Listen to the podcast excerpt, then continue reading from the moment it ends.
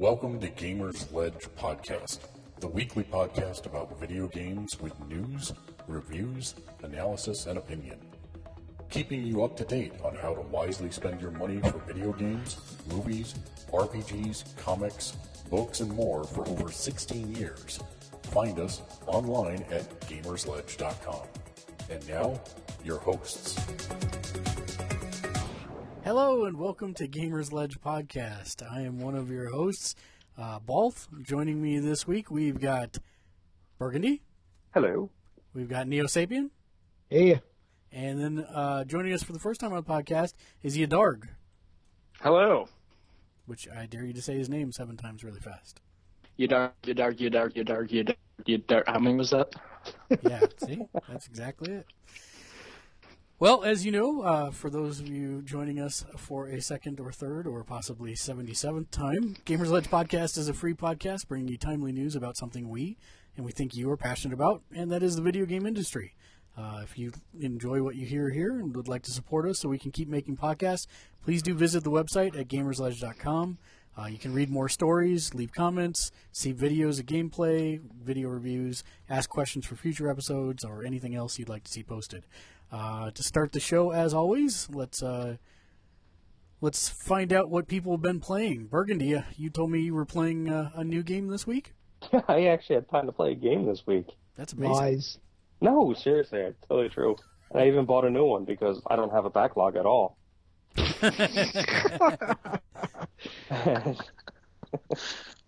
but uh, I picked up Fuse um, because it's Insomniac and I'm a whore.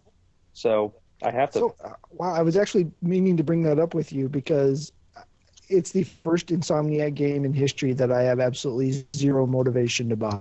yeah, I can tell you, um, save your money. Wow, It's- coming coming from you, that is those are words. Yeah, um, like I'm gonna play it. I'm gonna keep playing it, and I'm I'm really gonna hope it gets better. But um, there was a preview video they showed um a while ago that kind of gave an introduction to the characters in the game, and kind of a little bit of the story and everything. And the characters would have this really great stylized look to them. I mean, they always had like a Pixar quality to them, you know, typical Insomniac and stuff. And then the game I'm playing is kind of generic and just like the characters are very plain and they they they're just everybody's gruff and and they're just dropping f bombs drop f bombs and I'm like this is not anything close to what the preview videos I saw before and it's upsetting. I heard that that it's kind of the the pacing even is a little disproportionate in that sometimes they're cracking jokes and then they're mass murdering people. Yeah, yeah. There was um there's a couple jokes and I was looking for a lot more humor in it because Insomniac is really great at that. Like they're really great at just putting like you know good humor in a game. You know they do all the Ratchet and Clank games. It's just been you know awesome, and you know it's not. It just feels weird because they're trying to make it too gritty and real, but still you know sci-fi weapons and robots and stuff. So it's like I don't know. I'm not. I'm not really feeling it. So, it- well, it how do you think?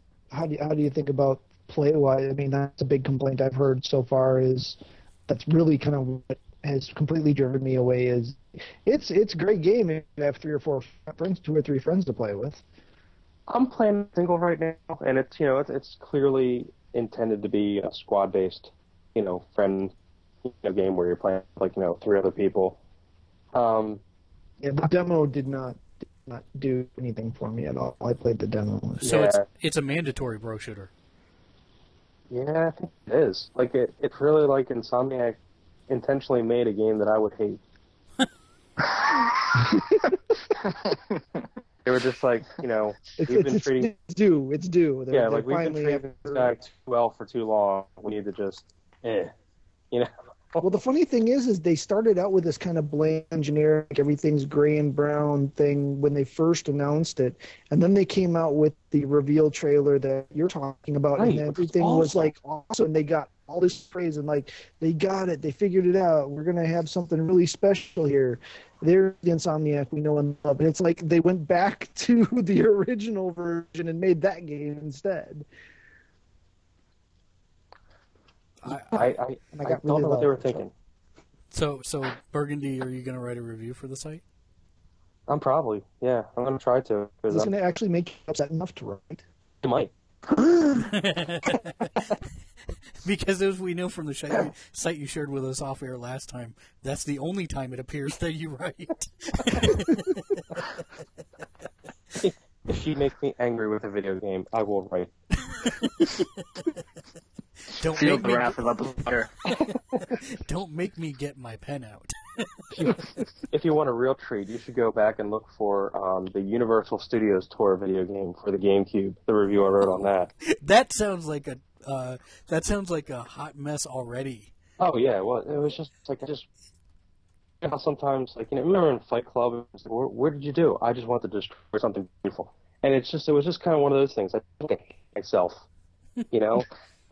So I wanted the game to play it just for the sole purpose because I just wanted to write a bad review, and it wasn't. It didn't disappoint. Yeah, I have the same problem with Facebook. It's just I, I keep certain people in my friends list just so I can remind remind myself why I hate them. I don't think that's healthy. I'm just gonna go there.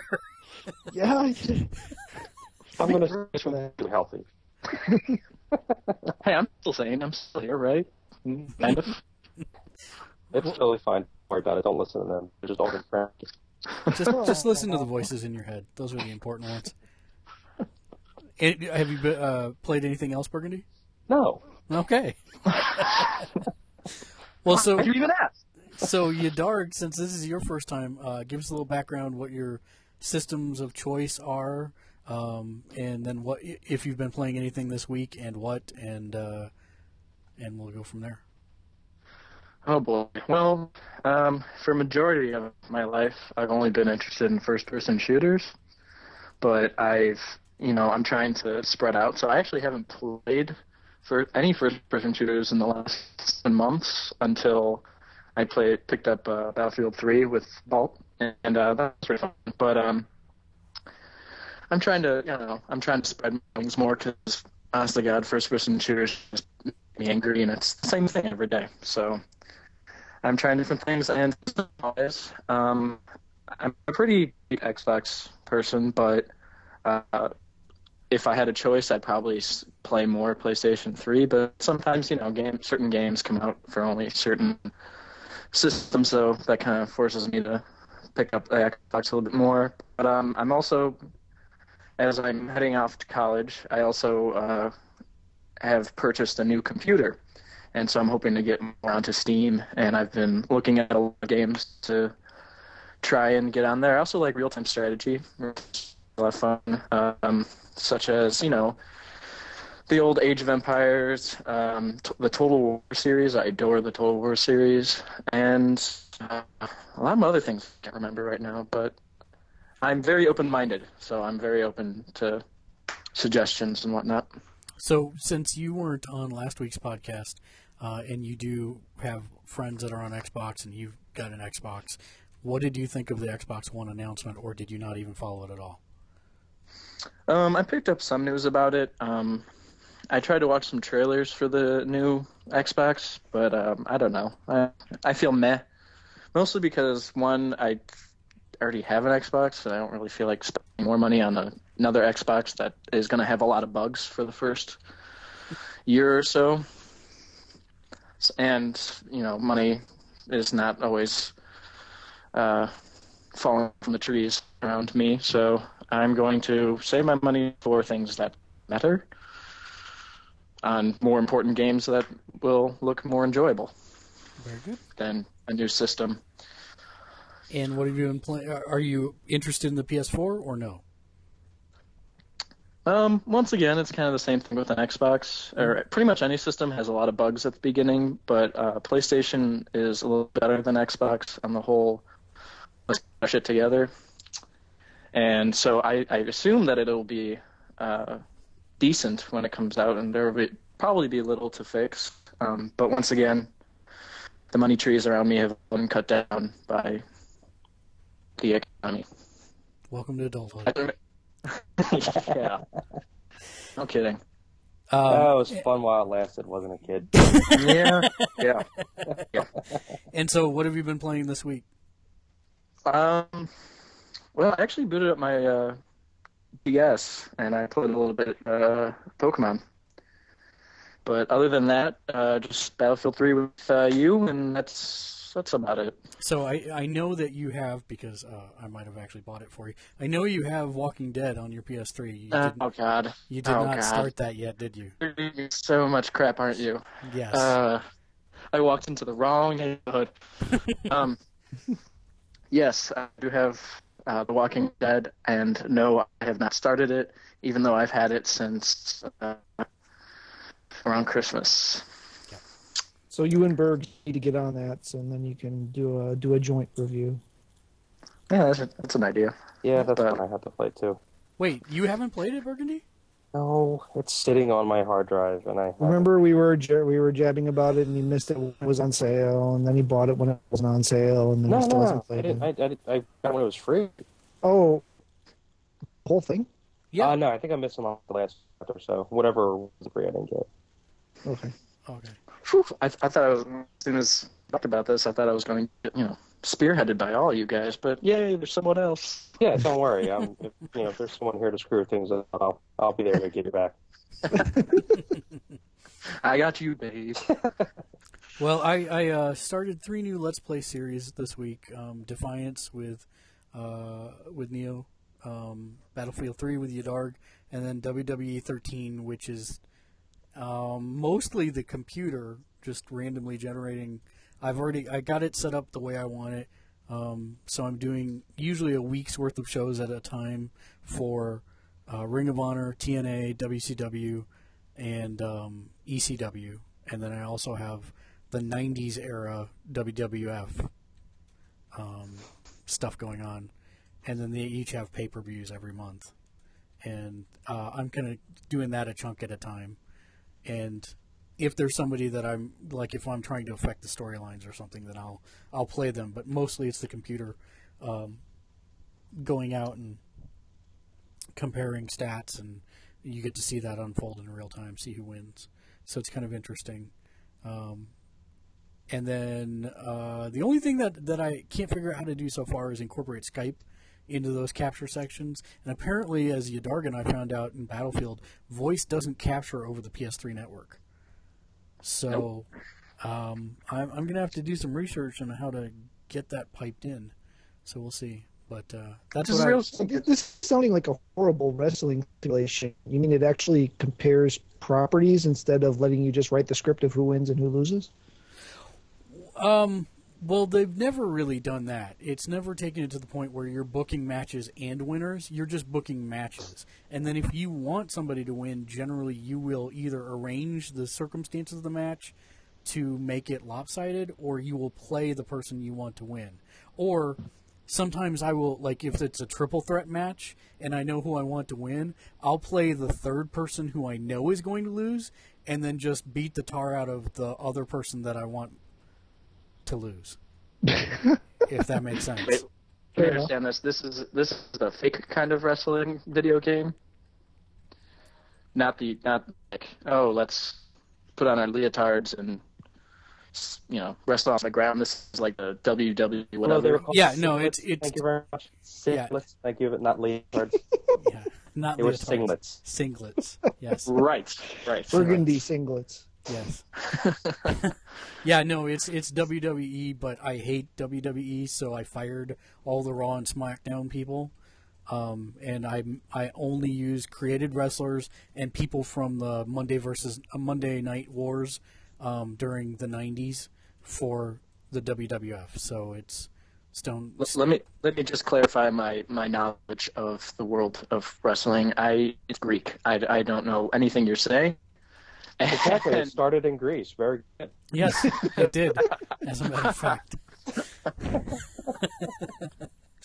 so Except they were when they did it. So basically, in, in a nutshell, let, let's give you a very, very, very, yeah, no, very, no leot, I no singlets. So for another Yes. time.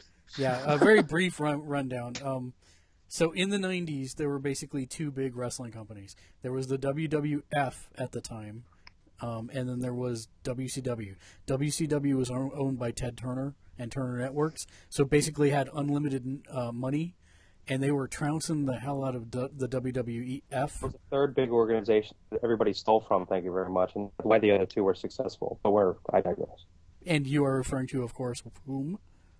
Oh my God, what do you mean? Seriously? No, I'm I'm telling you to tell Grady. Oh, EC. Right. And ECW is Extreme Championship Wrestling, which was an independent organization that aired on very select TV outlets um, It on, was- fr- it on Friday nights. Right out of a bingo hall in Philly. Yeah, literally. And so basically, those three companies shaped um, what would come afterwards. Eventually, WWE bought all of them and made them crappy. So they bought WCW, they bought ECW, made them crappy. A couple other independent spin offs uh, happened in the United States, Ring of Honor being one of them, um, and then TNA, uh, which stands for Total Nonstop Action, not what you might think it stands for. Um, those kind of spun off and created their own challenges to the WWE. It's not like it used to be. TNA is probably the bigger of the of the two, but basically what I did is I restored ECW to its prime. I restored WCW to its prime. I restore uh, well Ring of Honor is kind of hit and miss because they change out people. I put it to what I feel was its prime, and then um, I've got TNA what I felt was its prime, which was a couple years back actually, and that's I'm sorry, I wasn't listening. What? Yeah. I was I was gonna stop him and say, does he really care about all this? No. The is no. so, anyways, it's a video. It's a fighting. It's a fighting video game. Just FYI. So, so Ah, this is an excellent example of how geeking out is not just about what's stereotypically thought about as geek stuff. The, yeah, the, it's something I try to explain to people, and they just don't grasp it because they've got this paradigm of what a geek is in their head. But there are sports geeks out there. They will never refer to themselves as such. Oh, oh, but you know. that is what they are. In fact, know, wrestling has its own term for geeks. They're called marks. I'm not making a joke. A wrestling mark is somebody who follows the the behind the scenes stuff and knows about because there was a time that wrestlers did not speak about the business of wrestling. And uh, in Japan, it's still considered a real sport. It's published in the papers like it's a real sport. That it's not fixed. That they don't know who's going to win. That all that type of stuff. So that's uh, the people that used to follow the industry. They call that marks. And when you talk about the wrestling business, um, outside of the wrestling business, that was called breaking kayfabe. So they have their own terms for all that type of stuff. It's kind of It was interesting. an anagram for be fake. Yes, exactly. Well, yeah, If I, anywhere it would have been Mexico that would have still had that, but you know. I, Oh dear. What oh was my! that? I have no idea, but I'm no scared. idea what that was. uh, so leotards, right? Yeah. okay. No, no, singlets. So Neo Sapien, what have you been playing? I don't know anymore. Oh, I wrote it down. Just just come out and admit your Candy Crush Saga edition. Oh, shut up. I do not play Candy Crush. So, Um, birds, that's what I'm talking about. Oh, yeah, yeah. Anyway, so this week I've uh, hit some Gravity Rush. I just started that. Uh, I've had it on my Vita since I got it, and I, I haven't played it yet. So it's uh, an interesting little game. So not sure how much progress I'll make into that, but uh, it's it's definitely an interesting game. Some some unique concepts going on there, and good use of some of the Vita's features. Um, Plants vs. Zombies, I'm still working on. I just Oh. discovered that whole other play, other styles thing with the little challenges that you get the trophies for and whatnot. So Yes, yes. yeah, so I'm, I'm I think I'm in the main game. I'm on like level five three or something like that. I'm probably less than half through the game. I don't even know how many levels there are. Um, You know- Is that is that that on the roof or is that in the uh, is that still at nighttime? that's which the roof. It's the first roof. Is the roof? Yeah, the Oh. roofs get progressively harder. It's they're frustrating. Yeah, I, yeah, yeah. The the catapults don't really do it for me, but Yeah. Anyway, Also, uh, Defiance and both and I played what five six hours on what that was Saturday.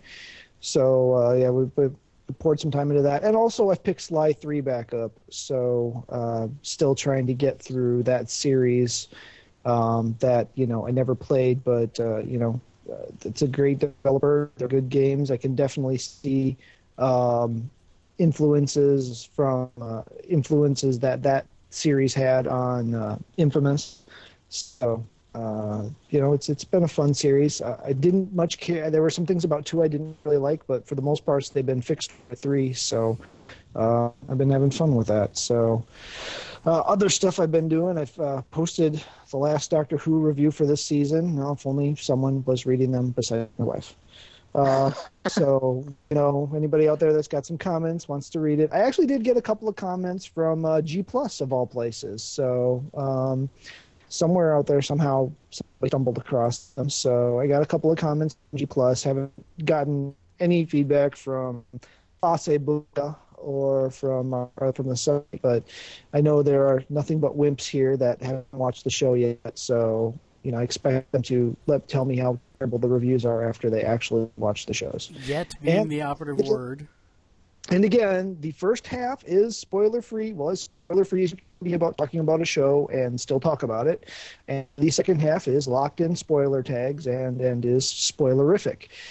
And uh, you know, you could almost skip everything and just go to the last episode of the season, and you you really wouldn't be missing that much, in my honest opinion. But um, there were there were a couple of good nuggets in the second half of the season. Honestly, for the most part, aside from the episode with the dinosaurs, I hated the first half of season seven. It was horrible, um, including So I have a question for you. yes, Did the 50th anniversary show already happen? no. It is going to be on November twenty third of this year, Okay. the day before my birthday. All right. Is also something I can't say because you would consider it a spoiler and slap me through the internet.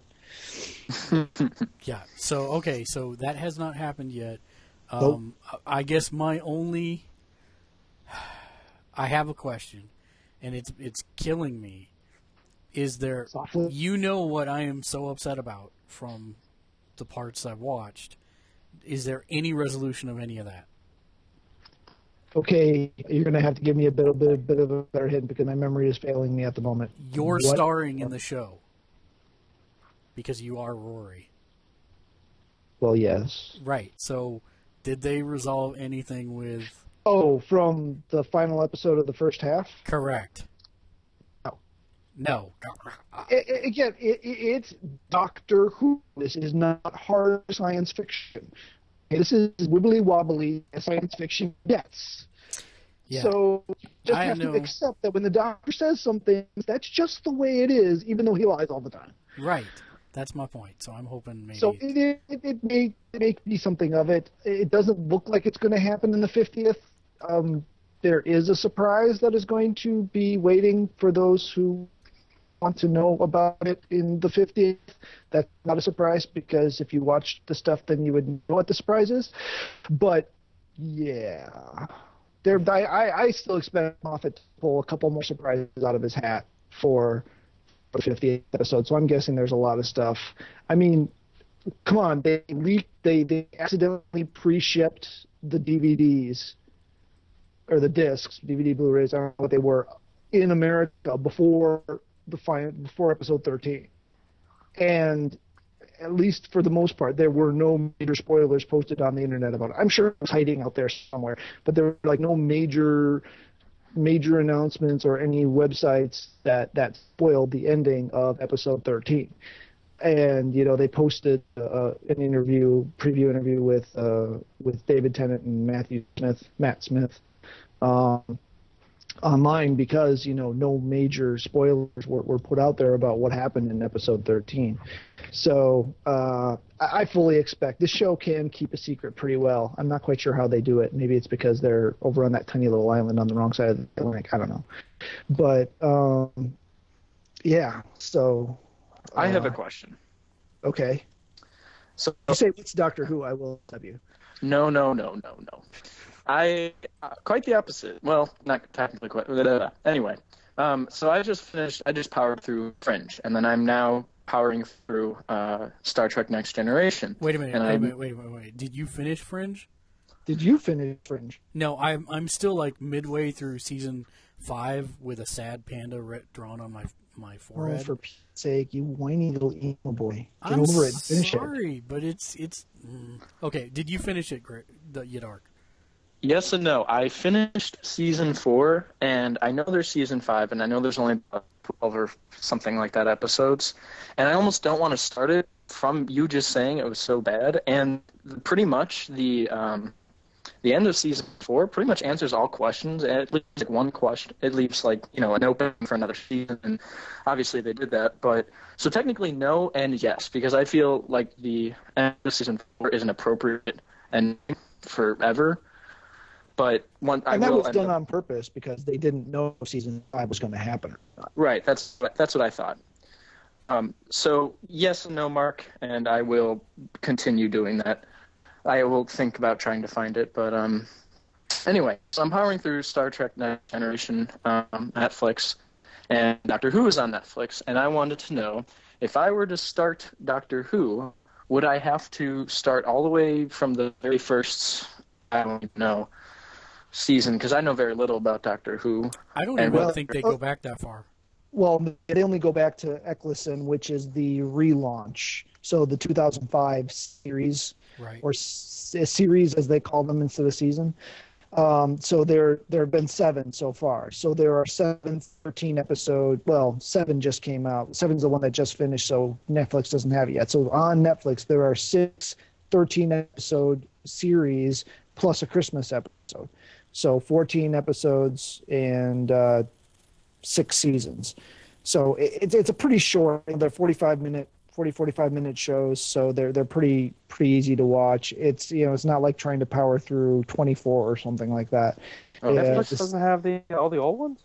no, No. they used to they used to and then i Um, think right about the same time smith took over they all disappeared Yeah. Huh, all the Amazon old key to Prime. I wonder if time they still have it on Amazon Prime. They they had a, a whole bunch of the old ones, yeah they like might I going don't back to the black and white ones. That's was a nightmare. Yeah. Well, nonetheless, that you can find you can find the old ones any, anywhere. But my my question really is: Should I start with the old ones, or no, I? no, no, no, no, don't, No, don't. No. you don't have to. You you can watch them if you want to, but yeah, just start with the series one of the, of the relaunch, and, and you're you're fine. I mean, you could start with the start of any Doctor. You could start at season one, season two, or season five. I would say season five. That'd be my recommendation. Because I, I, You're the only person on the planet that hates David Tennant. I don't hate him. I just Yes, didn't do. like the writing. It was. What is wrong with you? Mm. I just did not like the writing from the episodes. Well, they're- Granted, I have not sat down. I will be the first to admit this. I only saw certain episodes from that series, Yeah, you But- apparently missed the all everything. but it was really cheesy and really dumb, in my opinion. there were there. I mean, each season has had at least one really bad episode. This season had ten. Dude, that one with the thing and the, and the people in the the tape was awesome. I, I don't know. I'm I'm I'm a big Matt Smith fan, and he's he- literally. I think that's where I gave it a chance again. Said, okay, it's going to be a clean slate, and I've enjoyed every episode, with the exception of one. I, I did not care for Eccleston as a doctor. I mean, being a classic Who guy, you know, growing up with it, I, I didn't care for him. I know there are those that he was the first doctor, and there's, you know, there's something about your first. But uh, it's the same. It's like the people who love Rose, just be quiet for a second, Burgundy.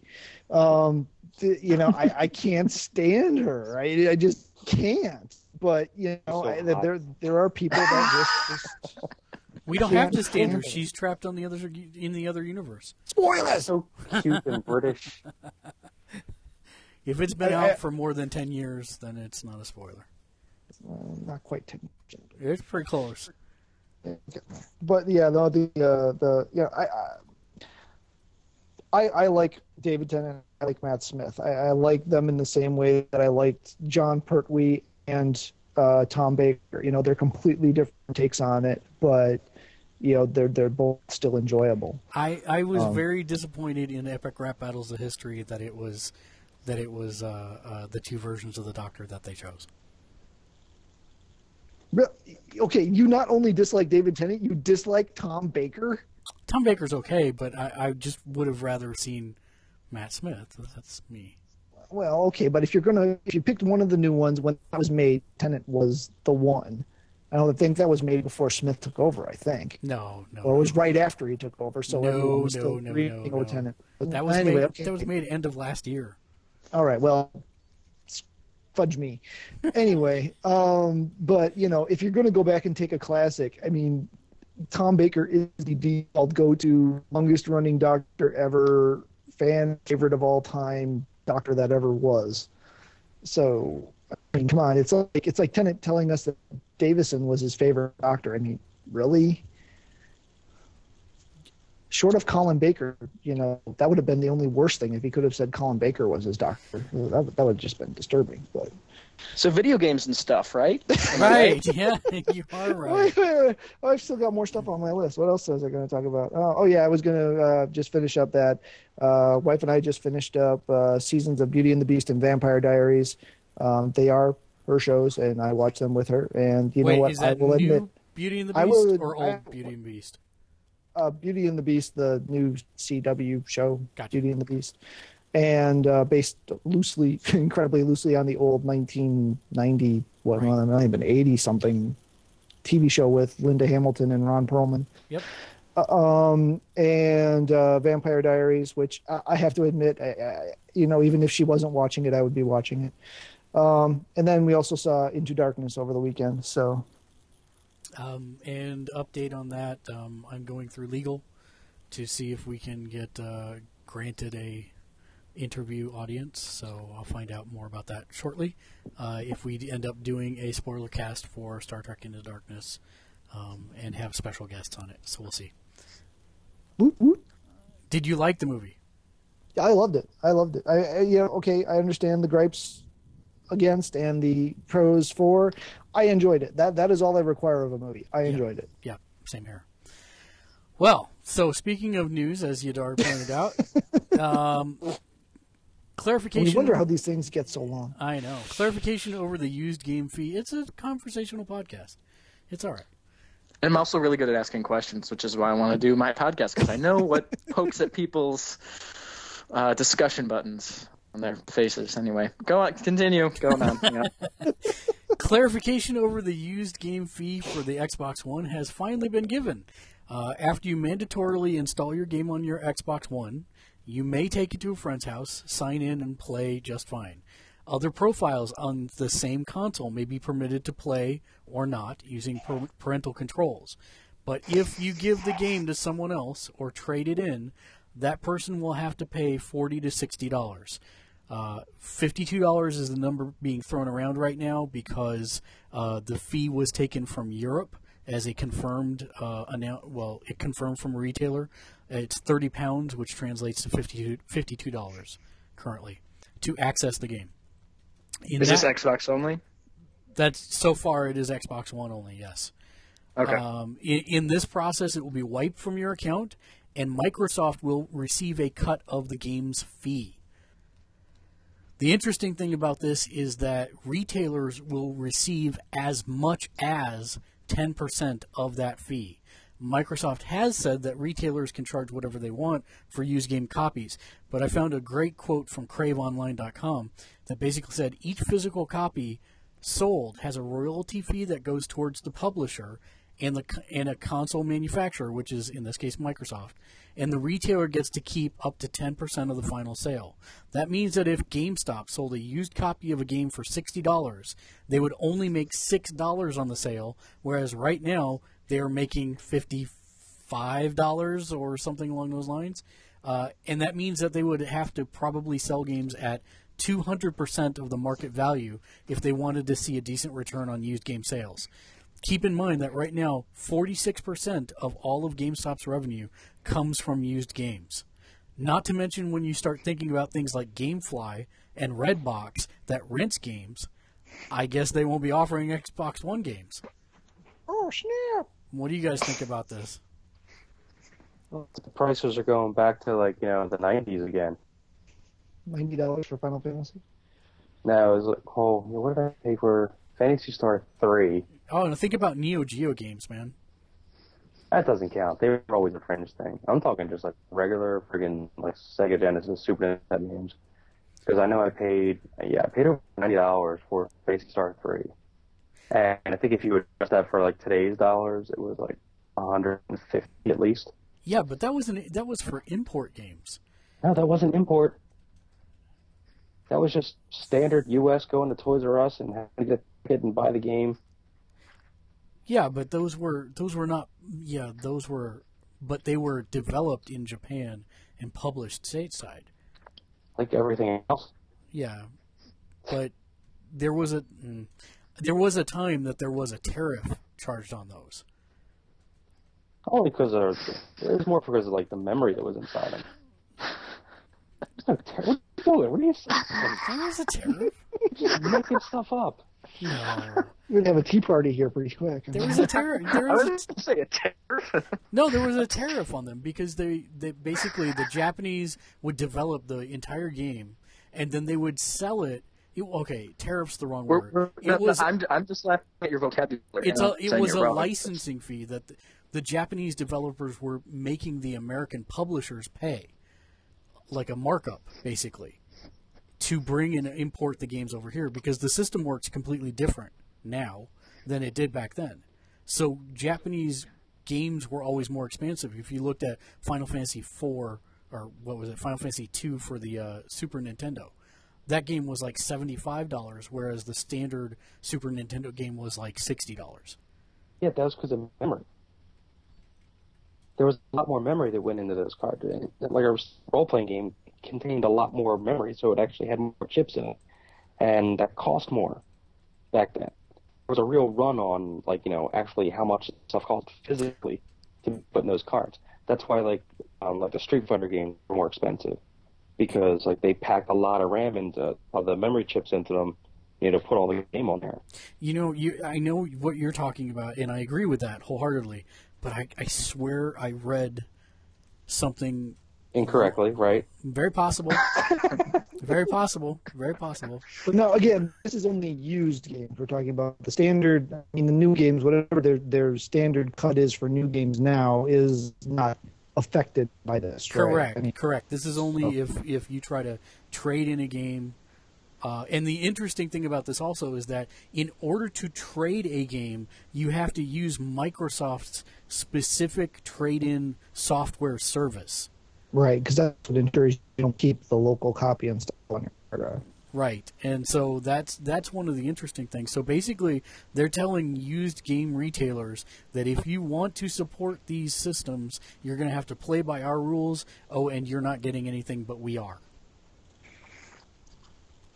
Which really, you know, companies like GameFly and Redbox, they're just they're gonna GameFly. I don't even know if they're going to exist.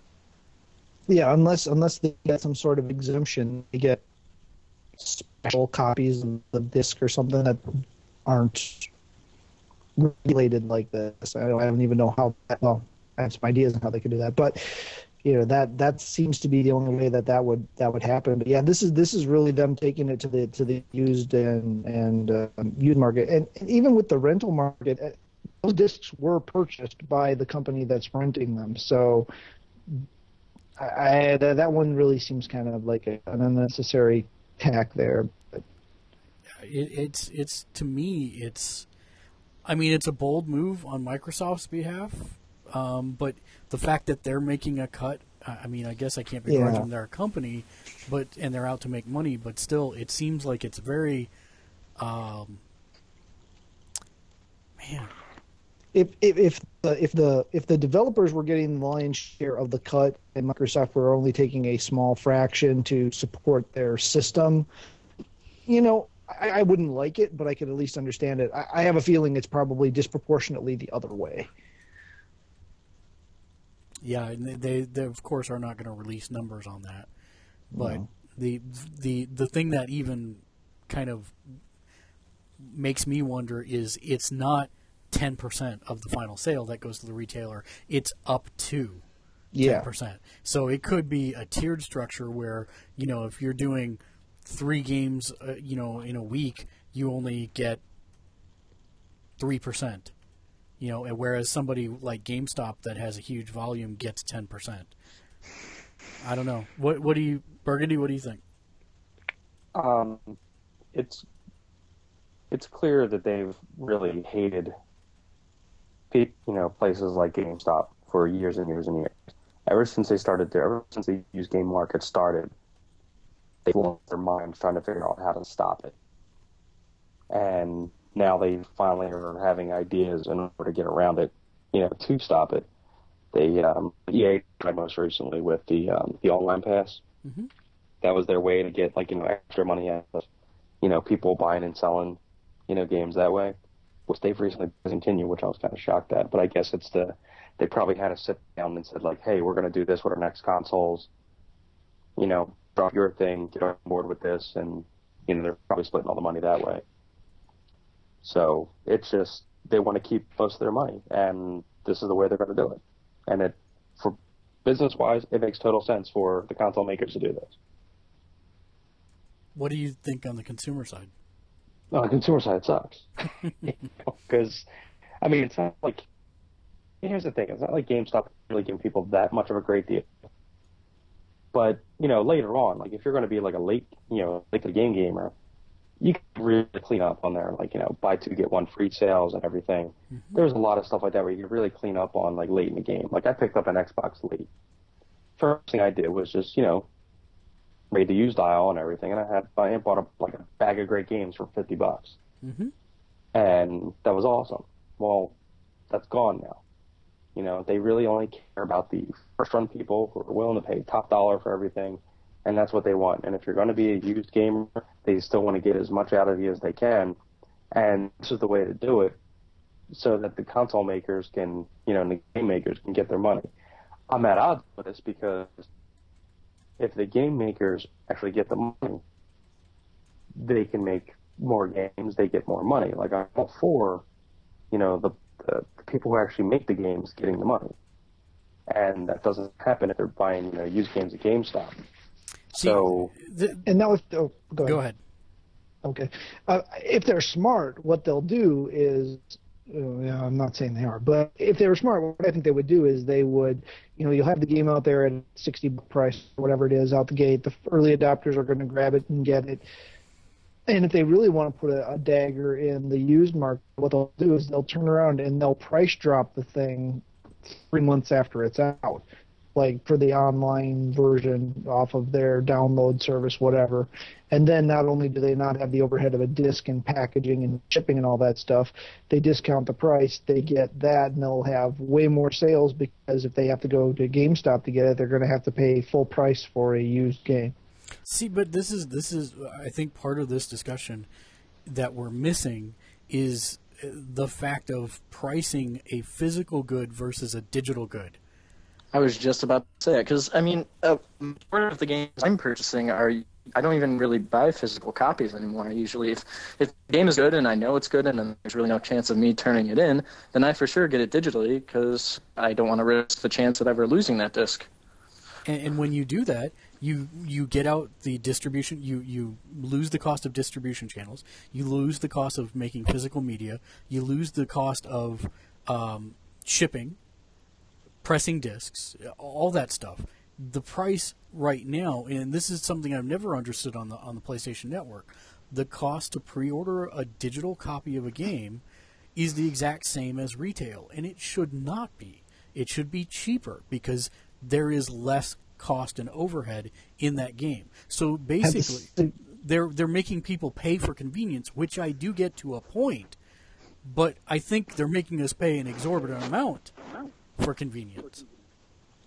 Yeah, this has been the same issue I've had with uh, ebooks since basically their inception. It seems to be shifting a bit now, but yeah, why, why would I want to pay twenty dollars for a downloadable version of a book uh, when it cost me the same amount if I just went and bought a physical copy that I had that actually has the cost and that justifies that price?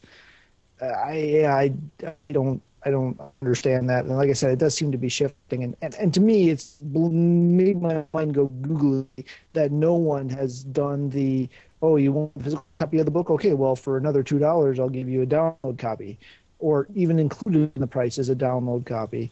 There, there's ways to do that, and it just you know with the Kindle and the Nook and stuff like that, it just blows my mind that nobody's gone that route. But I, I just did that this morning actually. With um, I was on my way to work, and I was on a phone call, and I just remembered that I didn't buy the new Daft Punk album.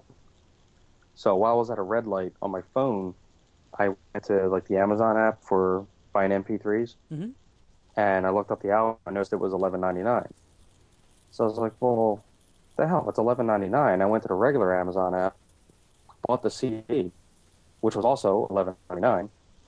And Amazon has this great thing where if you buy the physical CD, they automatically upload, they automatically put in your cloud the digital version of it. And then you can download it right away. You can download it or you can only stream it. You can download it right away. Oh, nice. So that's what I did. I bought the CD, so the CD will be coming tomorrow. While I was, you know, while I was still at the red light, I had to download them on my phone. So it, you know, downloaded all stuff, all the stuff to my phone. So I had it late, you know, I had it throughout the day, or I could have streamed it if I had a, you know, decent internet connection at work. So, Okay. n- not that this is going to get us way off topic, but uh, what did what did you think? Other than Daft Punk album, Yeah, I loved it. I, I'm I'm very mixed on it. I, there are some songs on there that I really like, and then I, I just feel like a lot of it's more of the same from like ten years ago from them. I could see that, but I like the. I mean, I didn't listen to the whole thing. I don't. I didn't have time to absorb everything, but I really like the the like the mellow kind of jazzy stuff they had going on. Mm-hmm. And, and Like, which I really dug that. you know, to me, if you look at that entire group, you know, there's Daft Punk, there's Air, there's uh, uh, um, um, Röyksopp. They all are from that same region of France. They're all or uh, and Europe, and they all have the same kind of sound at different points. And to me, this was an Air album as opposed to a Daft Punk album. You know, so- I could I could actually see that. I have a couple Air albums, and and yeah, that's I really dug those. So Yeah, no, I did too, but I, I just thought that this was weird for them because it's almost a step backwards in their time progression uh, of, of where they're at in their music because they've gone so far electronic in their last few albums. That, yeah, so music geeks, yay! Sorry, but um, yeah, I just wanted to see what you thought of it. I, I like I like it, but it's not my favorite album. But there are some tracks on there that I truly, truly, absolutely love. yeah, I was I was really enjoying it. And if you want to go for a geek again, Nine Inch Nails announced that they were just working on in secret some brand new album that's going to be released this year. Now, did you get that. did you get Ghosts? Oh yeah, You know, the funny part about that was, for people who don't know, Ghosts was actually one of the most successful albums ever made Yeah. in terms of net profitability, and it was never done by a record company. He just put it up on his website, says five bucks for the entire album, and everybody went ape. I actually have the deluxe version of it. I wanted to get the deluxe version, but I did Oh, not. so nice. I did not. Yeah, I got I the- got the one that I actually got the um, Garage Band Mhm. uh, tracks, so I actually have all the songs and I can edit them, remix them however I want. Nice. It's it's Yeah, amazing. have, they actually in the deluxe one that actually ships on like a DVD or something that's Mhm. in there. It has like it has the physical CDs. It has like an art book. It has all. It, and it's great freaking box too. Now, It's see, awesome. I'm I'm actually surprised to hear that news because Reznor said he was he was done with Nine Inch Nails. yeah, but after he started doing other stuff, he just got re-energized and he got the whole, you know, some great you know collaborative people you know back in and plus some of the original members of the band. I am so stoked. Yeah, that's So that's gonna be good. It's my favorite band in the world. Yeah, All mine right. too. Birkin, do you, do you have news? Wait, we didn't hear. Uh, actually, uh, Yadarg, is there anything else you have to say about the the uh, used copy fee for the Xbox One? Uh, no, I was just I was just gonna comment. I mostly get my stuff downloaded digitally, so I you got you guys pretty much summed it up. So, actually, before we go on to your, I know I'm sidetracking again, but th- this is a, a, an important question. Right now, um, for those of us that have PS3s, we are very aware that Sony has a sh- content sharing mechanism. It used to be awesome, now it's just good. Uh, and that used to be the case that you could share your content with five friends, authorize it on five PS3s, and they could all access it. Now it's only one other PS3. Do we think that this will go away with the PS4 completely?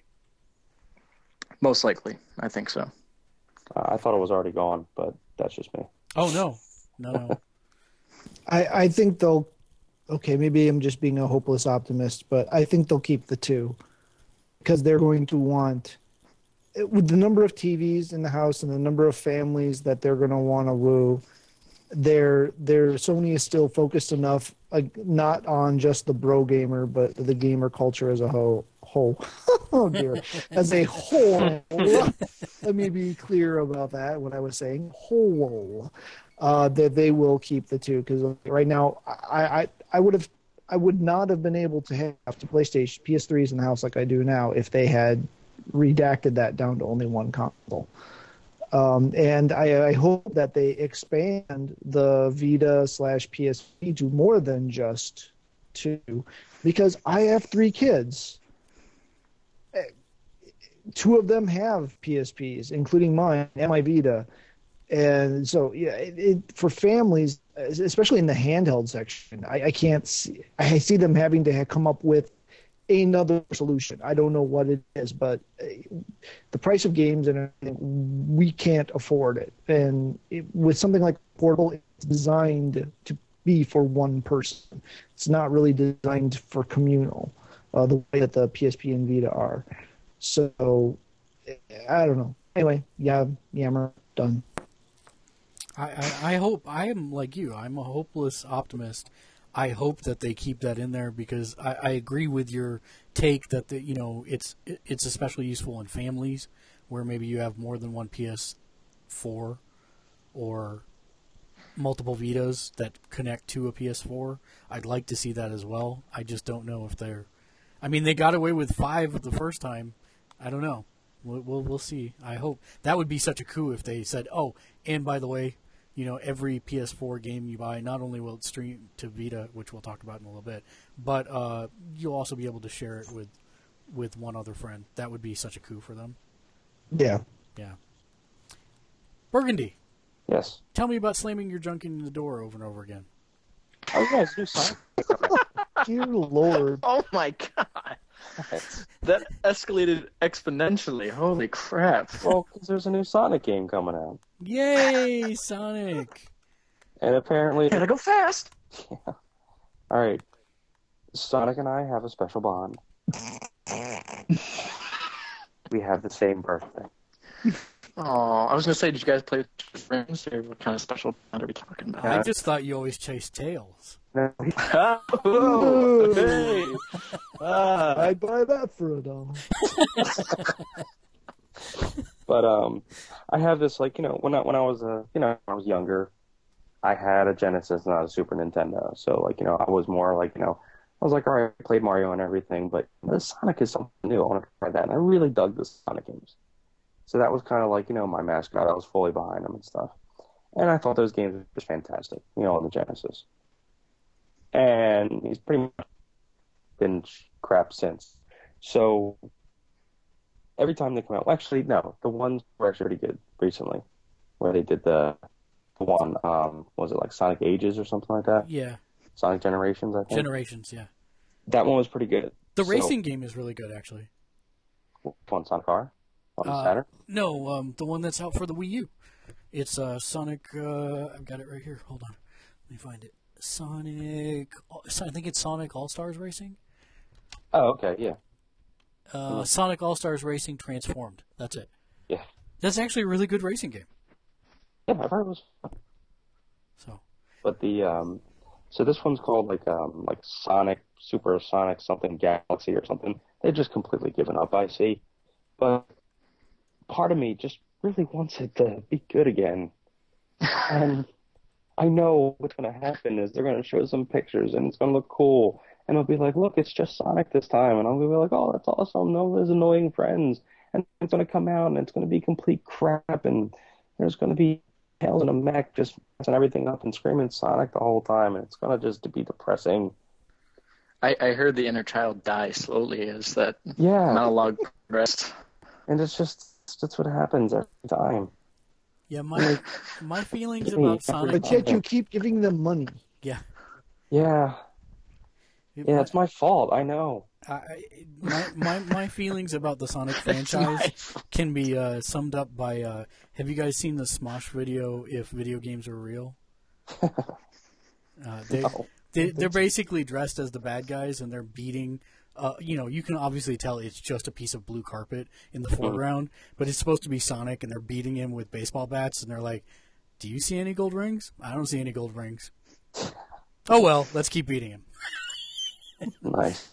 That's about it for me. I, I No, lost I- my. Yeah, go ahead. I have a love hate relationship with Smosh.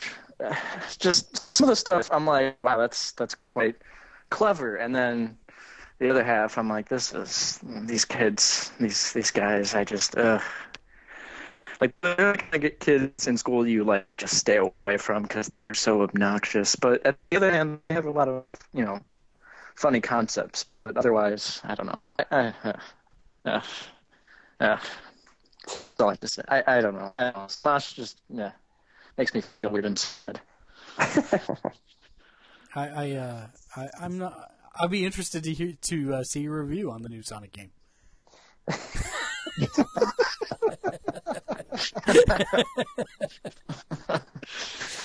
That is Ah, what a callback.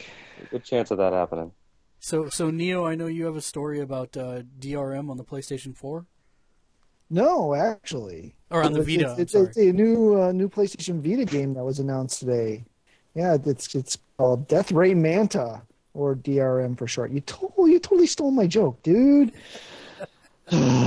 so yeah, so um, the Sony worldwide president Shuhei Yoshida announced today over Twitter that Death Ray Manta was coming to PS Vita with the hashtag pound DRM PS Vita. This is a uh, a joke response to the hashtag campaign uh, pound PS4 no DRM that was launched in response to the Xbox Box one uh, fee structure that we covered earlier. Uh, so you know, it, it's, it's an interesting world where the, the Sony executive takes a moment to troll the entire internet and uh, bring a bit of levity to the entire subject. One would infer that his implication is that the uh, rumor that came out, what was it, Tuesday, that really hasn't caught much traction, but uh, that there is some sort of DRM or used game fee structure that Sony has just not announced yet, uh, was was going to be coming out at E3. Um, fact that he and uh, a PR person whose name I've lost at the moment, uh, uh, one second, Shahid Kamal Ahmad, Bless you. who is uh, exactly who is a, uh is a, uh, a develop business development mon- manager for Sony, uh, joined in on the uh, on the joke with uh, Mr. Yoshida. Uh, so you know, with the with you know pretty high level power folks joking about this, you can either expect one of two things: there is nothing. It's well, one of three things, I guess. There is nothing. It's extremely minimal, or they're working like hell to reverse engineer it back out of this. Well, that's not the right term. To uh, back it out of the system because they've realized that this would be a huge win against Sony. So, or, excuse me, against Microsoft. So they, uh, you know, it either, either it's in system and backing it out, or it was never in the system to begin with, really.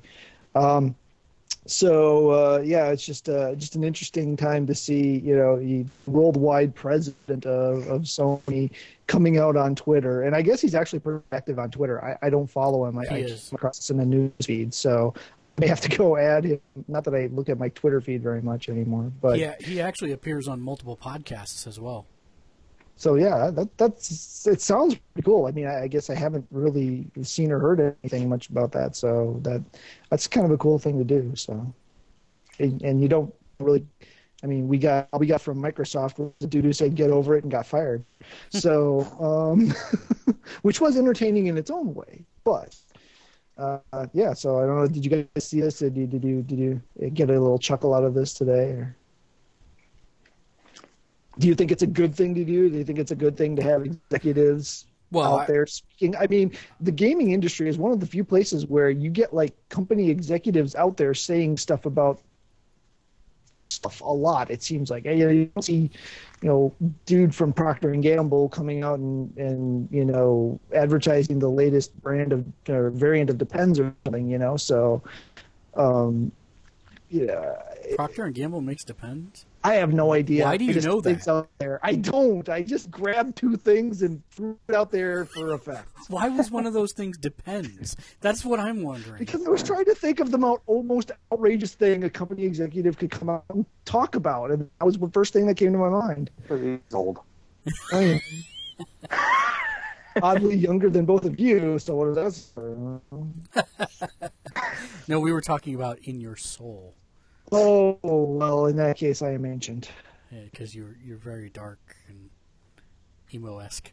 Um, I think it's hilarious. I think it's, uh, but kind of like you said, if they do announce DRM, then there's the the internet is going to troll them right back.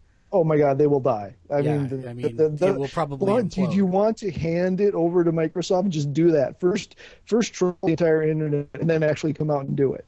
I mean, oh my gosh. Okay, I'm shutting up now.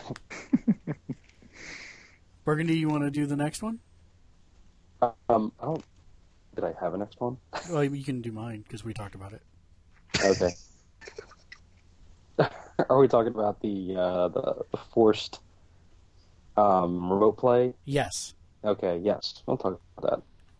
The uh, remote play on a Vita. Has anybody tried that yet? Yes, I have. What did you what did you think about that? Because you know, most of the time, the only time I'm playing anything that's available on the PS3 on the PS3 on the Vita is you know the cross buy stuff.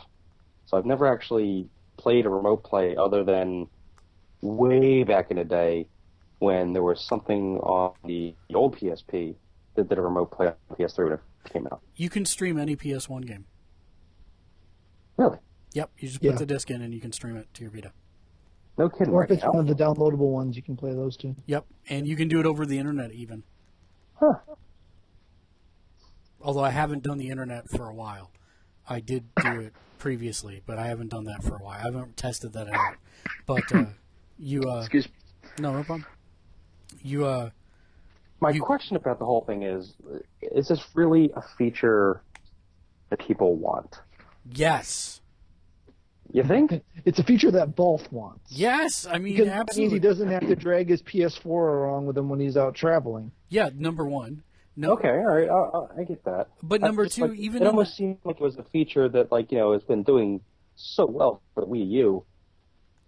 Yeah, well, I mean that's exactly it. Number two, if my TV, my big TV is downstairs is in use, um, then I can actually stream that game to my Vita and play elsewhere in the house, and still have the full, the full functionality and experience on my Vita, and I don't have Right, to worry about you know the TV or you know if I'm up in bed and I'm you know winded down for the night maybe i can grab my vita. I don't have to go all the way downstairs. I don't have to turn on all i don't have to turn on my splitters my equipment my surround sound all that stuff.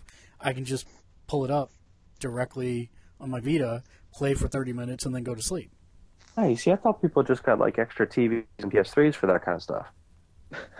not all of us have your job apparently He didn't have his job. i know that's what i'm saying Money's gone straight to his sudden, head. yeah suddenly he's, Oh, he's I owe everybody else money. It's like, I don't have any of it anymore.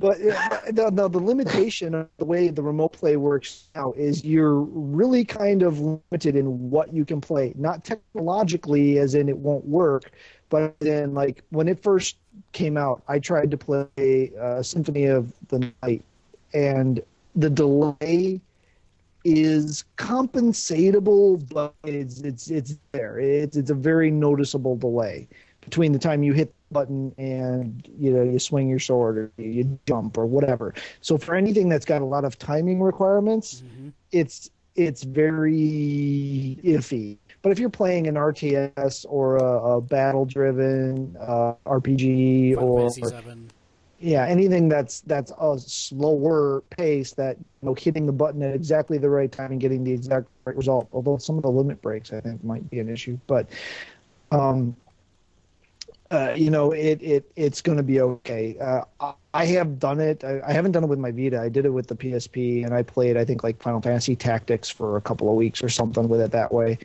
Um, and you know, it, it's fine. It works. They're going to have to make a ton of improvements to it to make it what they're advertising. See, and I think that with the big question is they, they haven't said about streaming over the internet for the PS4 yet. But Right. with the Gaikai doing all the work in the background for other things, it would be silly not to task it with that as well. Why not stream the game directly from the cloud as opposed to from your PS3? It is cool to see them using the whole Gaikai thing. Yeah. Um, when they originally picked that up, I was wondering what they were really going to do with it. I thought maybe they were just squashing competition. Um, because that's a move that these companies do all the time. Is like, you know, oh, that company's doing something cool and innovative. Let's make sure we put the kibosh on that now, so they buy them and you know. and Well, you know, they they paid like I think two hundred and fifty million dollars in a period where they were in the red, yeah, and I was like, "What are they doing?" But it makes sense now, and I Yeah. mean, it's it's a it's a forward strategy. It's a forward thinking strategy as opposed to to a reaction, which is something I think we haven't seen Sony do for about ten years. Sony's being really smart lately about stuff. Did you see the um? Uh, what was that? waiting for him to screw something up. Shush. The. did you see the ad they did? Well, you know, that's because they got a new ad, they fired that old marketing firm that they'd been using, Oh, nice. and they got a didn't new realize one. they made a switch. Yeah, Well, yeah, that was out the that whole the dude who played Kevin Butler and also owned the company showed up in a Goodyear commercial playing a Wii, and there was a whole lawsuit thing, and Yeah. yeah, yeah. It's a shame I really like the Kevin Butler stuff. But the um, what was the ad they did? Uh, I'm I'm trying to remember how it was worded, but it was just they just really poked fun at Microsoft not having any games. I, I love the poster that uh, Yeah, that it was came out right after. Are you talking the one that came out? Yeah, the this poster week? Oh yeah, yeah. It's like uh, we'll use your TV too for gaming. Yeah, that's it. That's it. it's got a picture of the PlayStation 4 controller on it. Yeah, it's it's uh, it's pretty gorgeous. and it's just brilliant. That and that kind of goes back to the days like you know I like the days of you know the old 16-bit wars. I mean, everybody that's you know my age group, we remember how great of a time that was for gaming. It was Because- the it was the Monday Night Wars of, of wrestling. Exactly. I mean, they were Yeah. just going at it like just like rabid dogs. But who won? We did. you know, because they just came out with great game after great game after great game and funny commercial after funny commercial. Like it was just perfect. I want that again. I don't think we're going to get that. I really don't. Uh, You know, the, the thing. I don't think we talked about this on the show last week. Um, Yadarg, Yes. are you interested in any of the TV components of the uh, of the Xbox One, like the ability to run your cable box through it, uh, or or things of that nature? It- Well, uh, you're talking to a kid who's about to go off to college and not have access to cable. So, no, Okay. not, not at all. uh, my my interest in buying a whole new system is very low. So, although I will try my best to keep up with the news and whatnot, I'm pretty much just going to stick to getting a couple games, maybe on the computer. That's about it. Gotcha. Um, one of the things I saw, which is not a news topic that we had, but I do want to see what you guys think about it, is apparently one of the other things that they released after the press conference that I did not see until the end of last week was that the cable providers, you will still have to have your cable box from your cable provider, and there will be an upcharge for using Xbox One on the on the cable service. What? Yeah. Uh, And on top of that, there's no DVR functionality for TV. It's only for games. Uh, They can add that in software later. But I mean, I I doubt they can. be- that well, I mean, physically they can, but legalities are probably going to be a different issue. I, I was just absolutely uh, It's a dollar sign, not an S. You keep saying that, and I have no idea what you're talking about. Okay, have you never seen me write MS for Microsoft, but instead of an S, I Oh. use a dollar sign? Gotcha. It's the hipster way to do it. Gotcha. Damn straight. I'm just embracing it now. I, See, I don't know. I think they can. All right, here's the thing: the, the whole Microsoft thing, like all the the, the whole TV announcement and everything. I- I'm I've been hearing some buzz that the strategy was that they were getting all the boring stuff out of the way to pave the way for an E3 that is nothing but water wall games. They're not going to announce anything. They're not going to talk about any TV stuff there.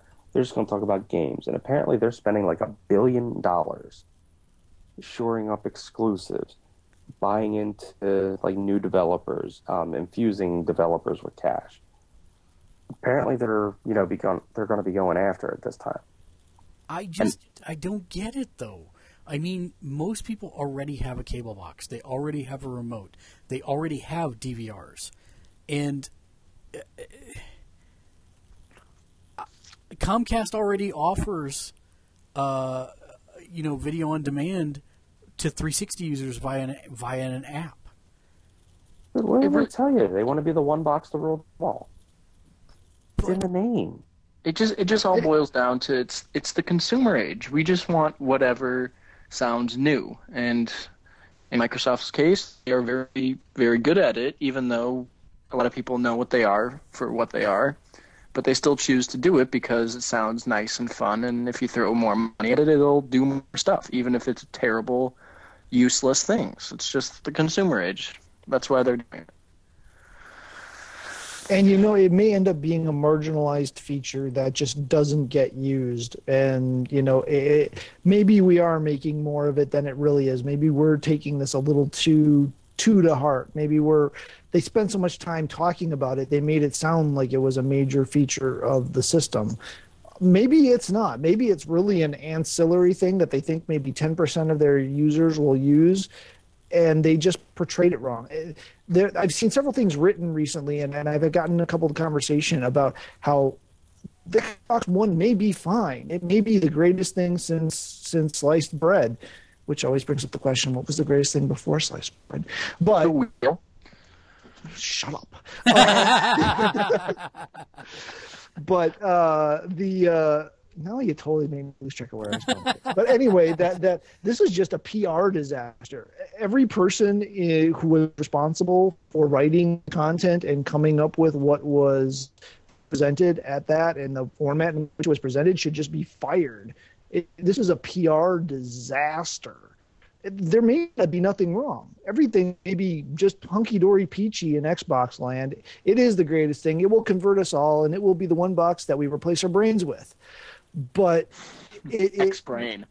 it, it just it just it was a PR flub of the utmost degree. Th- th- There was just whoever came up with this split conference for one, I think, was just a bad idea, and they rushed it and they they flubbed it. And I'm I'm not gonna say that everything's great in Xbox land and that they're doing everything right, but the way they presented it and the the style and the, the timing and the way they put it, it, it was just a PR disaster at best case.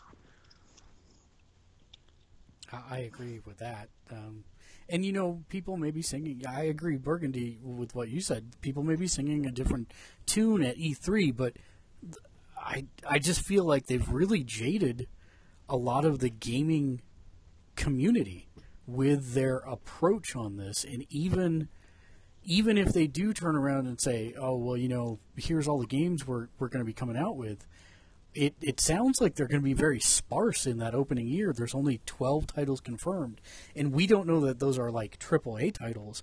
They could be downloadable games for all we know. Um, it sounds like there's only going to be about three or four at launch, whereas it looks like PS3 or PS4, excuse me, is coming out of the gate with gun swinging. So I don't know. I, it just seems like that that I think there will be. I don't think this is going to be uh, because of the di- divergent directions they're going in strategy. I think we will see a winner and a loser this this time. I don't think the market can support both consoles with their radically different ideas of who's important or what's important. Because Sony's come out and said games are important, and Microsoft has come out and said entertainment is important. Or do you disagree? Well, the thing is, they're both kind of right in a way. I mean, depending on how you look at it. I mean, like I said, um, like I think I brought this up before. Microsoft sees the numbers on what's going on. You can even do a cursory look on you know, what your friends are doing on PS3 and Xbox when you log into them. A lot of them are watching Netflix. Mm-hmm. You know, they know exactly how many people are doing that. They know how long they're doing it for. You know, I think with the um, there was some stat that came out with you know when the new Arrested Development just hit that I haven't been able to watch yet. Um, you know, a large percentage of them were consuming that through their video game consoles. You know, it's just a thing that people do, and they spend a lot of time doing it. So Microsoft, it makes sense for them to try and get more into that because that's what people are doing with it. But Right. is it right? I don't know. I mean, we're we're gonna see. Achievements for television. That's that's They'll, the. they'll, they'll be there. They'll be there. That would be awesome. It, it would be an amazing idea if they can figure out a way to do it. I'm not sure how that works. Does each each you know television show get its own, or is it genre specific? I'm I'm not sure how that would work. But uh, that would be very interesting. Gamers scores over nine thousand. Yeah, well, it wouldn't be a gamer score anymore, would it? It'd be an entertainment score. X body in score. So Neo, you've got one more story. I, I do. I, I and, and, and in the interest of trying to make it sound like we're not just all hating on Microsoft, I do have to add in quick before I get to my last story. Uh, one positive-ish story. It did come out, I believe it was today, yesterday, that the um, Kinect that comes with the one. I, I still hate that name. Anyway, um, comes with an off switch, so you can turn your Kinect well, bar camera thing off independently from the system. yeah, still it still plugged in has so to be that it plugged in. works. Yeah, It has to be plugged in, but the physical connection has to be there for the system to to operate. But you can turn the camera microphone off via a switch on the device Well, you know why Microsoft came out with that clarification, right? Because they're losing their pants. Because the German uh, um, government has classified the Xbox One as an always-on recording listening device, and they were going to ban the sales in Germany unless they showed proof that there was some way to disable it. Ah, okay. I, I, I that, but you know, it's still. I mean, it's it, it's good that. So that it- again, we can thank the Germans for keeping us safe in this world. oh dear. Ah, da, Oh boy. da Germans. All right. Oh, Um, okay, last story. Yeah, we need to wrap this up. So, um, so uh, Anita, I can't even begin to pronounce her last name, Sarkeesian or something like that, became a little bit of a web legend a while back when she launched this Kickstarter to study misogyny in games and pop culture. Uh, you could probably remember her as the girl who was just getting verbally lambasted by a bunch of, well, personal opinion morons online. So, uh, you know, she is a, an admitted feminist. Her YouTube channel is something like Feminist and Feminism or something like that. I don't even know. But, uh, you know, so, so she has a definite agenda of what she's coming out to do, to, to do. And, and the Kickstarter raised the money and tons more because people felt sorry for her and because she was really, she was, she was slammed pretty hard. And eh, I'm sure I've, I've never had that happen to me online. I just take abuse from you guys so I can deal with that. I've never been lambasted by a thousand people online, so I have no idea what effect that would or would not have on me. But anyway, she did actually take the money, and she's producing this um, uh, series, uh, her, her video series, uh, tropes versus women. Uh, and the, the last two, I saw an ad, or not an ad, I saw an article about the part two that came out of her, her latest one, which is Damsels in Distress Tropes versus Women in Video Games. Part one and part two are currently available on YouTube. I actually sat down and watched them before the show because I just wanted to see, you know, what what's she doing? Where's she going with this? Is it all just basically hate back at the community, uh, which she is admittedly a member of, at least used to be a gamer. Uh, don't, don't know that she really games anymore, but um, and and just see, you know, was it was it just bile? Is it just you know everything in the universe is horrible because I think it is, uh, or is it actually you know something worth the time and the money that people supported her with? And and I have to say, I, there's points she makes that I agree with. There's points she makes that I disagree with, and for the most part, she keeps it pretty even and and delivers what is a, a thoughtful, if not duh, uh, it, look at, at, at things in video game. I mean, okay, come on, let's admit it. Especially the three old fogies on the line here. We've been saving the princess for most of our lives. Yeah, And- and- a peach game, dude. well, yeah, awesome. there's that. But you you know- may have saved her. She's always in another damn castle for me. Damn castle. Yeah, exactly. But I mean, it's so bad. I mean, even we roll our eyes at, at the stupid thing now. I mean, you know, that that's how bad it is. I mean, how many princesses can get kidnapped or killed or stolen or hidden or frozen in a crystal, turned stone or whatever? And, and it kind of goes into that point. And it's not it's not like male gamers who are are actual gamers and not just you know I like to shoot things and throw balls type gamers that that you know we we've been through this and we're bored with it too. You know, it's okay, fine, yeah, okay, yeah, okay, that one, blah blah blah. We've been there before. We've done this all before. You know, okay, now just let me shoot stuff or let me bounce on things' heads or, or whatever the mechanic of the game is. Um, now part three is is coming out I think next week, and that one actually is going to look at the other side of the coin of uh, examples of games where they've tried to flip flip the uh, whole damsel in distress or or the the female gender roles on its side.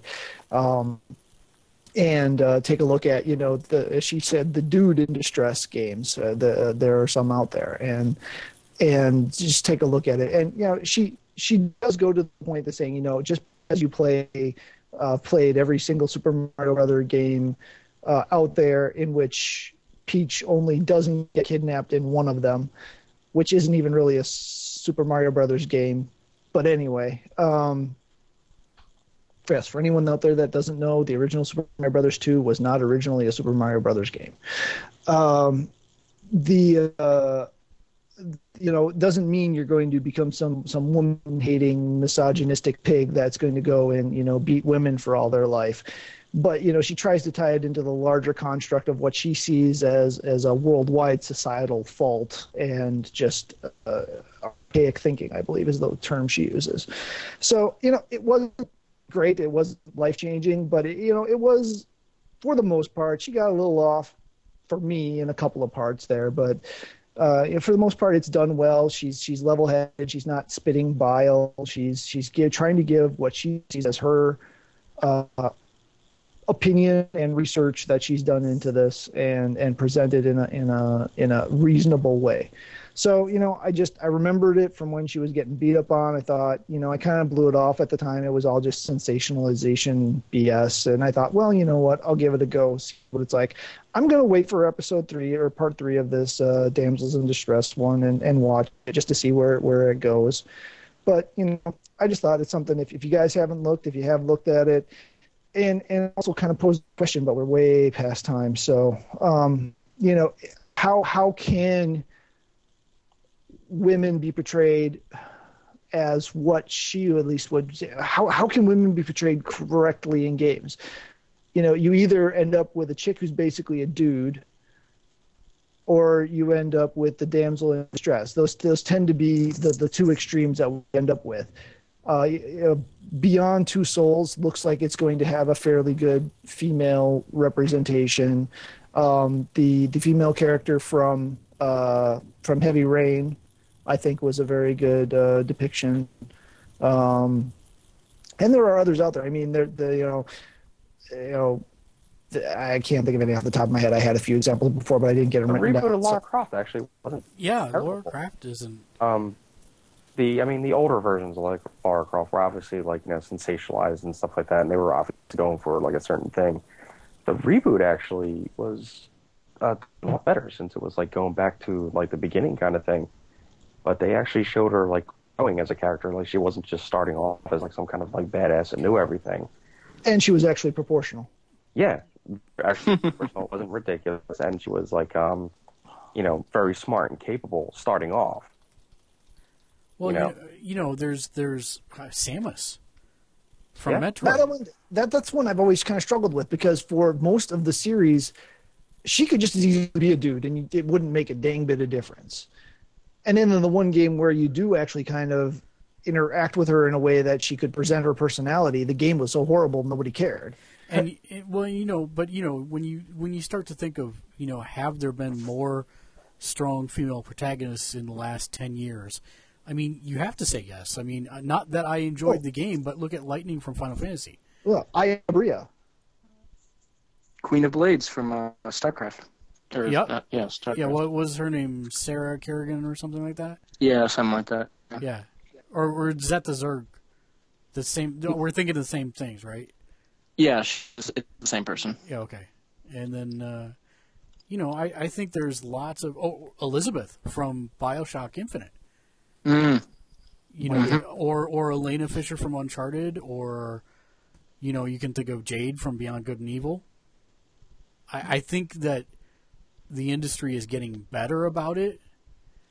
I think, yeah, I, I think like any industry. I mean, when you look at it, the video game industry is still only what 40 years old, whereas we've had so much more time in the movie industry because it's Jesus, like a hundred and some odd years old now.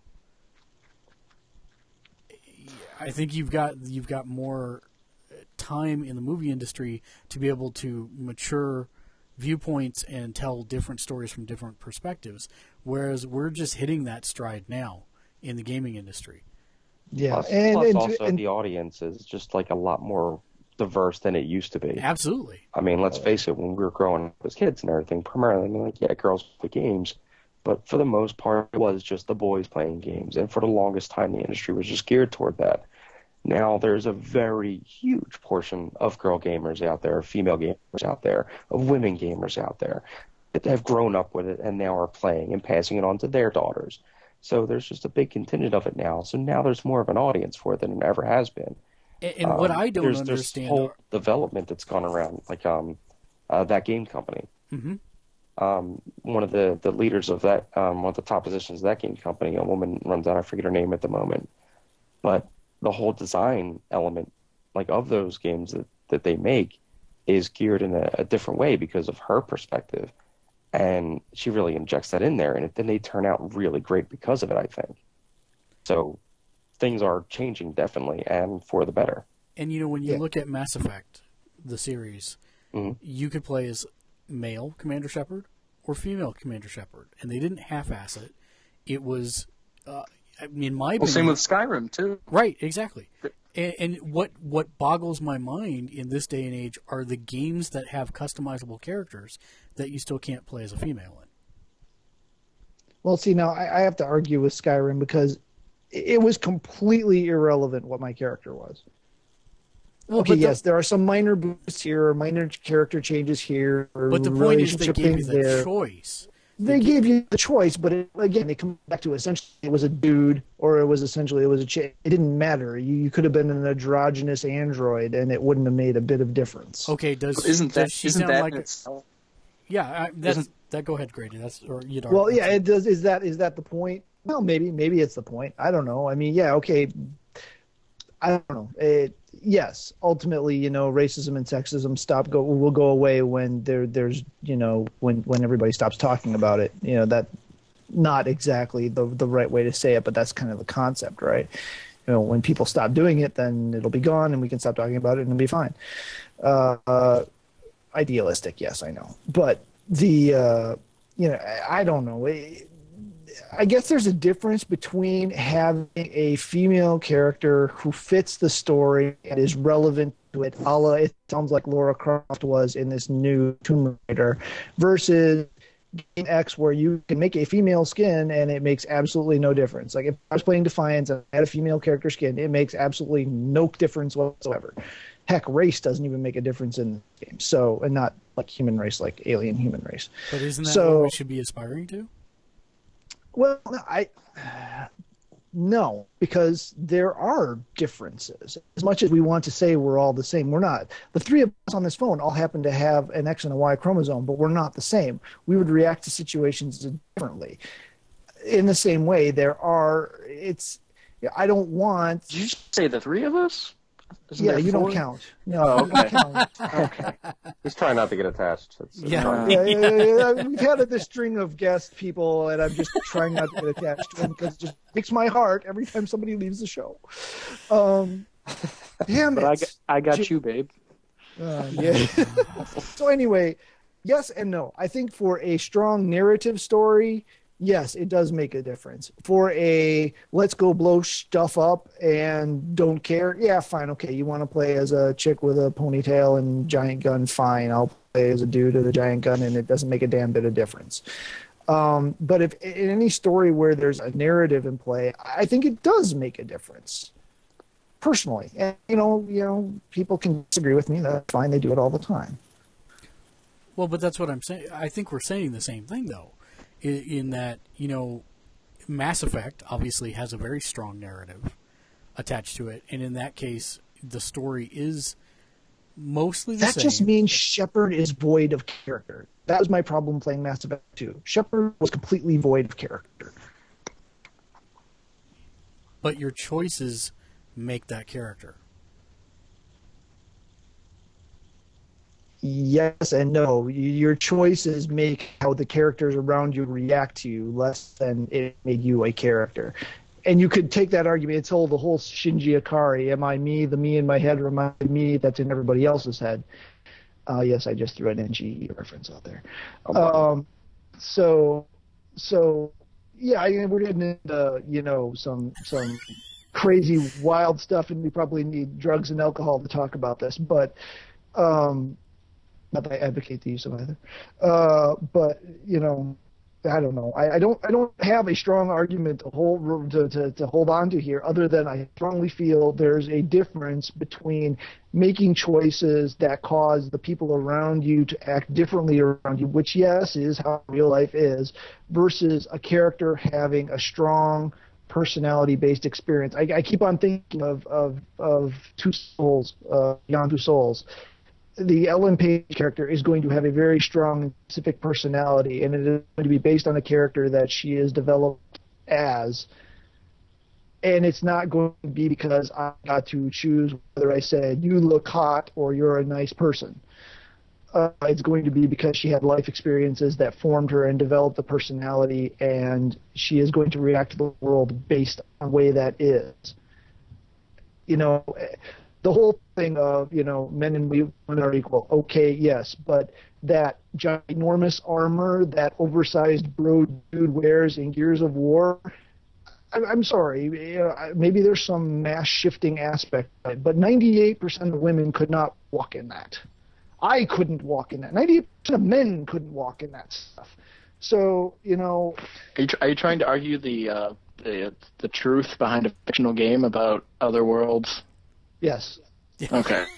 just, just making we that. we are trying to mirror games in reality here, so Yeah, it, it's, it's a squishy thing to start with. Yeah, in Halo, there's no way someone could jump that high. Okay, okay, The- sure. the, the, funny part is we come full circle back to the Smosh video of if video games were reality.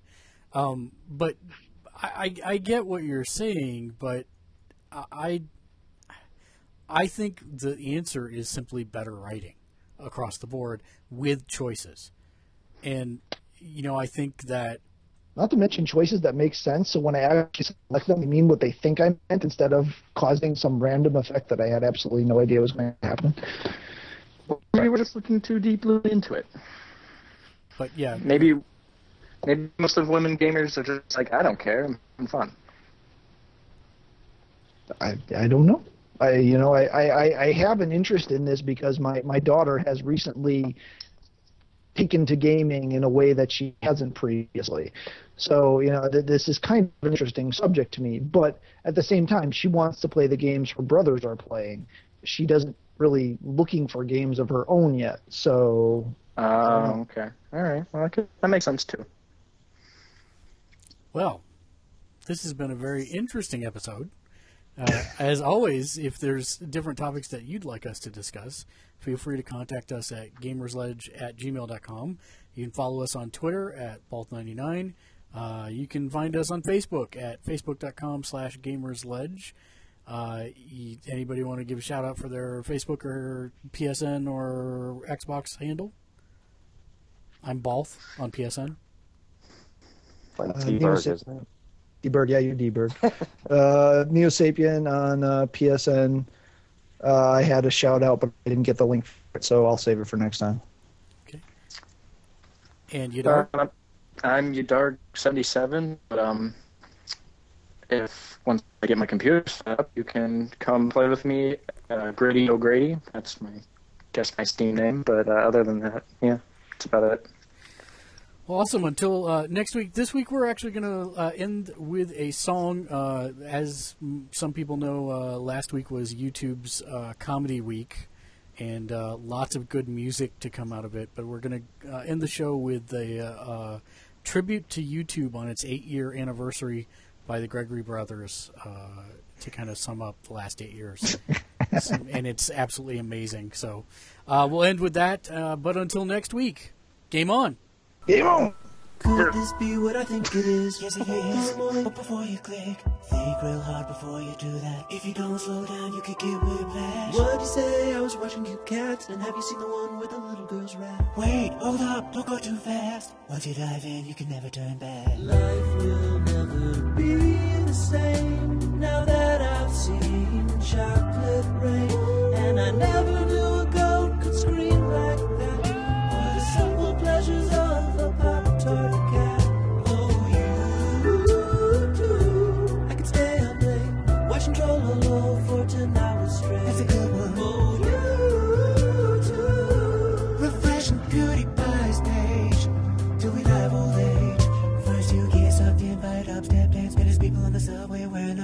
You might start small with a laughing baby, then you end up singing with Call Me Maybe. I just learned trigonometry and how to put bacon in lasagna. These people share the last person and tender, or they just stuff things into a blender. Life won't be the same again now that I can.